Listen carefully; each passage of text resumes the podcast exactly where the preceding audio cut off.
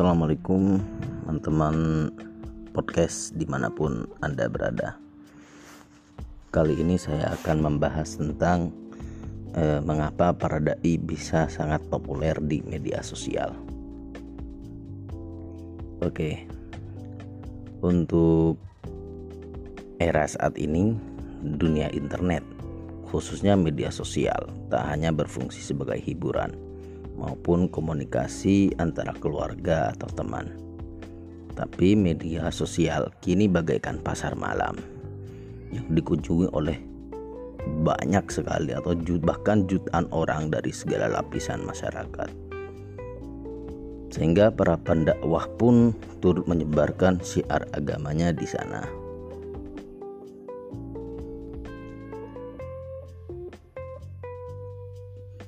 Media sosial itu adalah sarana lanjutan daripada dalam berdakwah. Lantas, kenapa kemudian para dai ini bisa sangat populer di media sosial?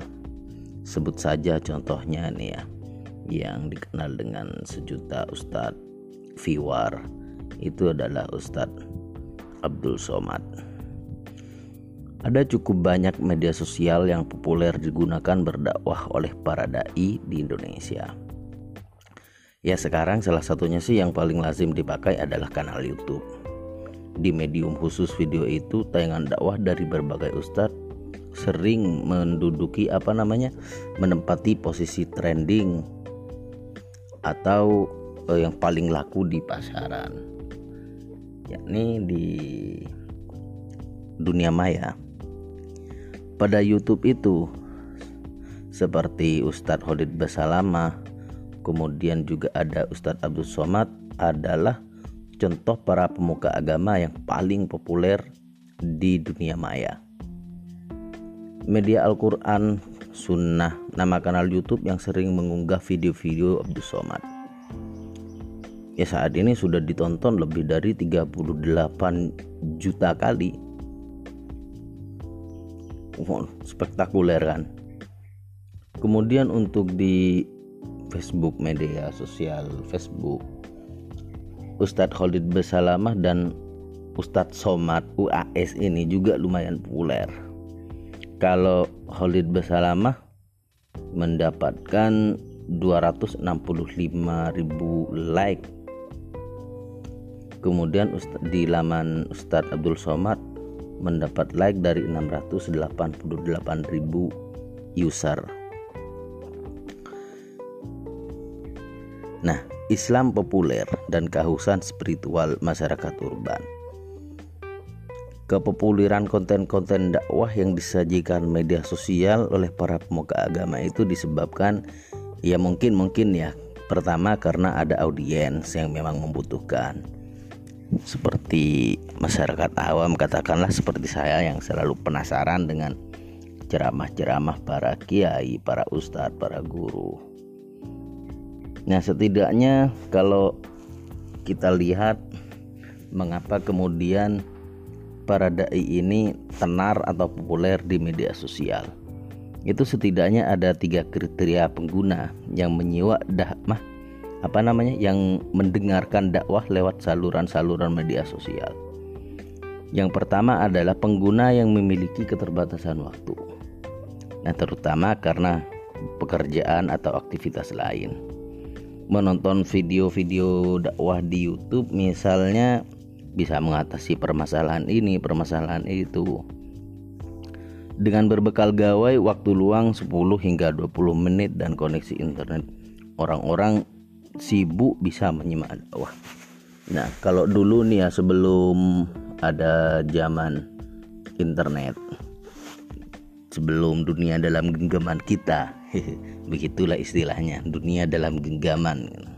Kalau dulu kan waktu masih zamannya TV disebut sebagai dunia dalam kotaknya. Sekarang enggak dunia dalam genggaman kita. Kembali lagi kenapa kemudian para ustadz itu tenar melalui media sosial. Yang pertama eh, untuk apa namanya waktunya waktu sangat fleksibel sehingga orang-orang yang super padat super sibuk itu bisa meluangkan waktu menyentuh gadgetnya mencari siaran-siaran dakwah yang ditampilkan melalui media sosial itu. Nah kalau dulu masih belum zamannya internet selain TV juga orang-orang sibuk itu yang tidak sempat datang ke musola, tidak dapat ke, tidak sempat datang ke majelis taklim, mereka membeli majalah, membeli buletin, ya tentunya tulisan-tulisan yang memuat tentang dakwah.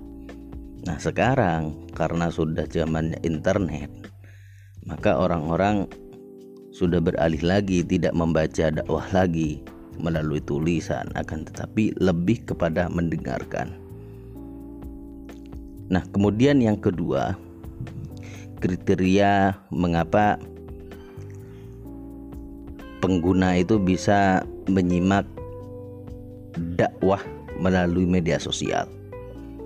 Ya, per, yang kedua adalah mereka yang malu datang langsung pada pemuka agama. Nah, ini nih tipikal gue banget gitu loh.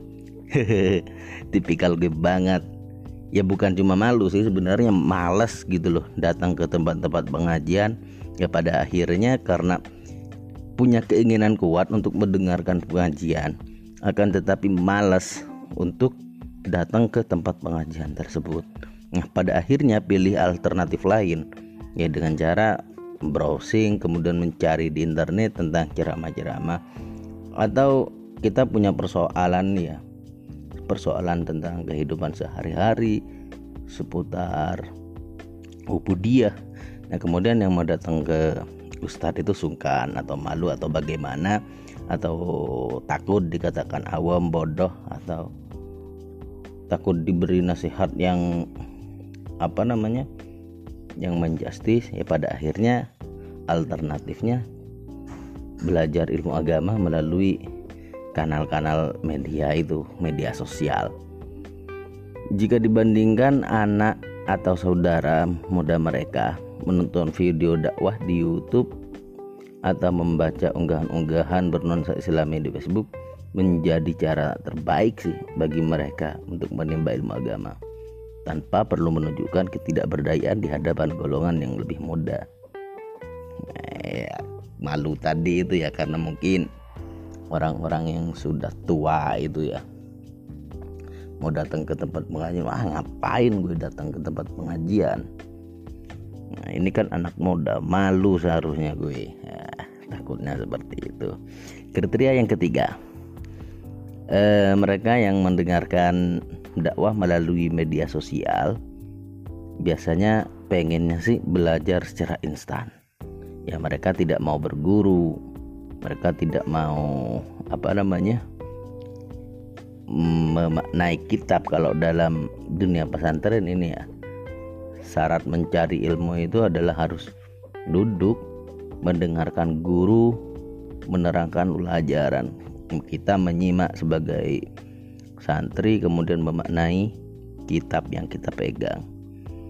Nah, untuk yang mencari jalan pintas atau ingin belajar secara instan, belajar agama secara instan ini merupakan fenomena jamak yang terjadi dalam masyarakat kelas menengah urban. Nah, ini nih. Islam populer dijadikan strategi adaptasi oleh masyarakat muslim untuk menghadapi dinamika zaman tanpa meninggalkan identitas keislaman. Nah, melalui dakwah media sosial itu juga apa namanya? Secara tidak langsung, media sosial yang dipelopori oleh perusahaan-perusahaan teknologi asal barat merupakan simbol modernitas.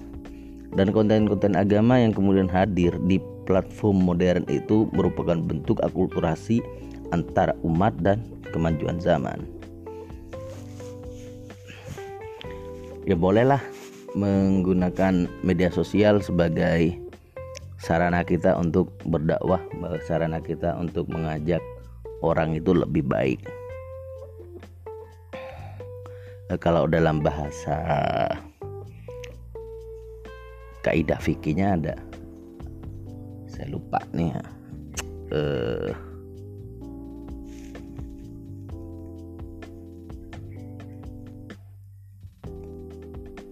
mengambil pola lama, mempertahankan pola lama yang baik, kemudian menerapkan pola baru yang baik pula.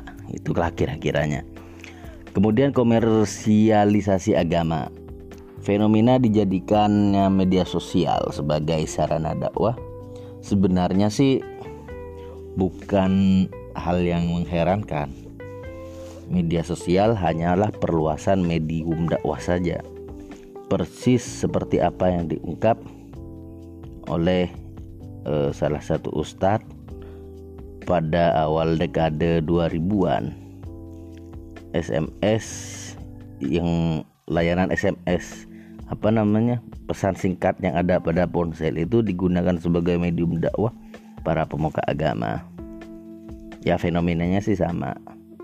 Kalau dulu sebelum ada gadgetnya dakwah itu disampaikan melalui tulisan. Nah, kemudian ada perkembangan lagi, ada koran disampaikan melalui koran, ada buletin, ada majalah. Setelah itu ada HP. Kemudian sekarang sudah zamannya internet. Nah, sebenarnya sih sama, cuma caranya yang berbeda.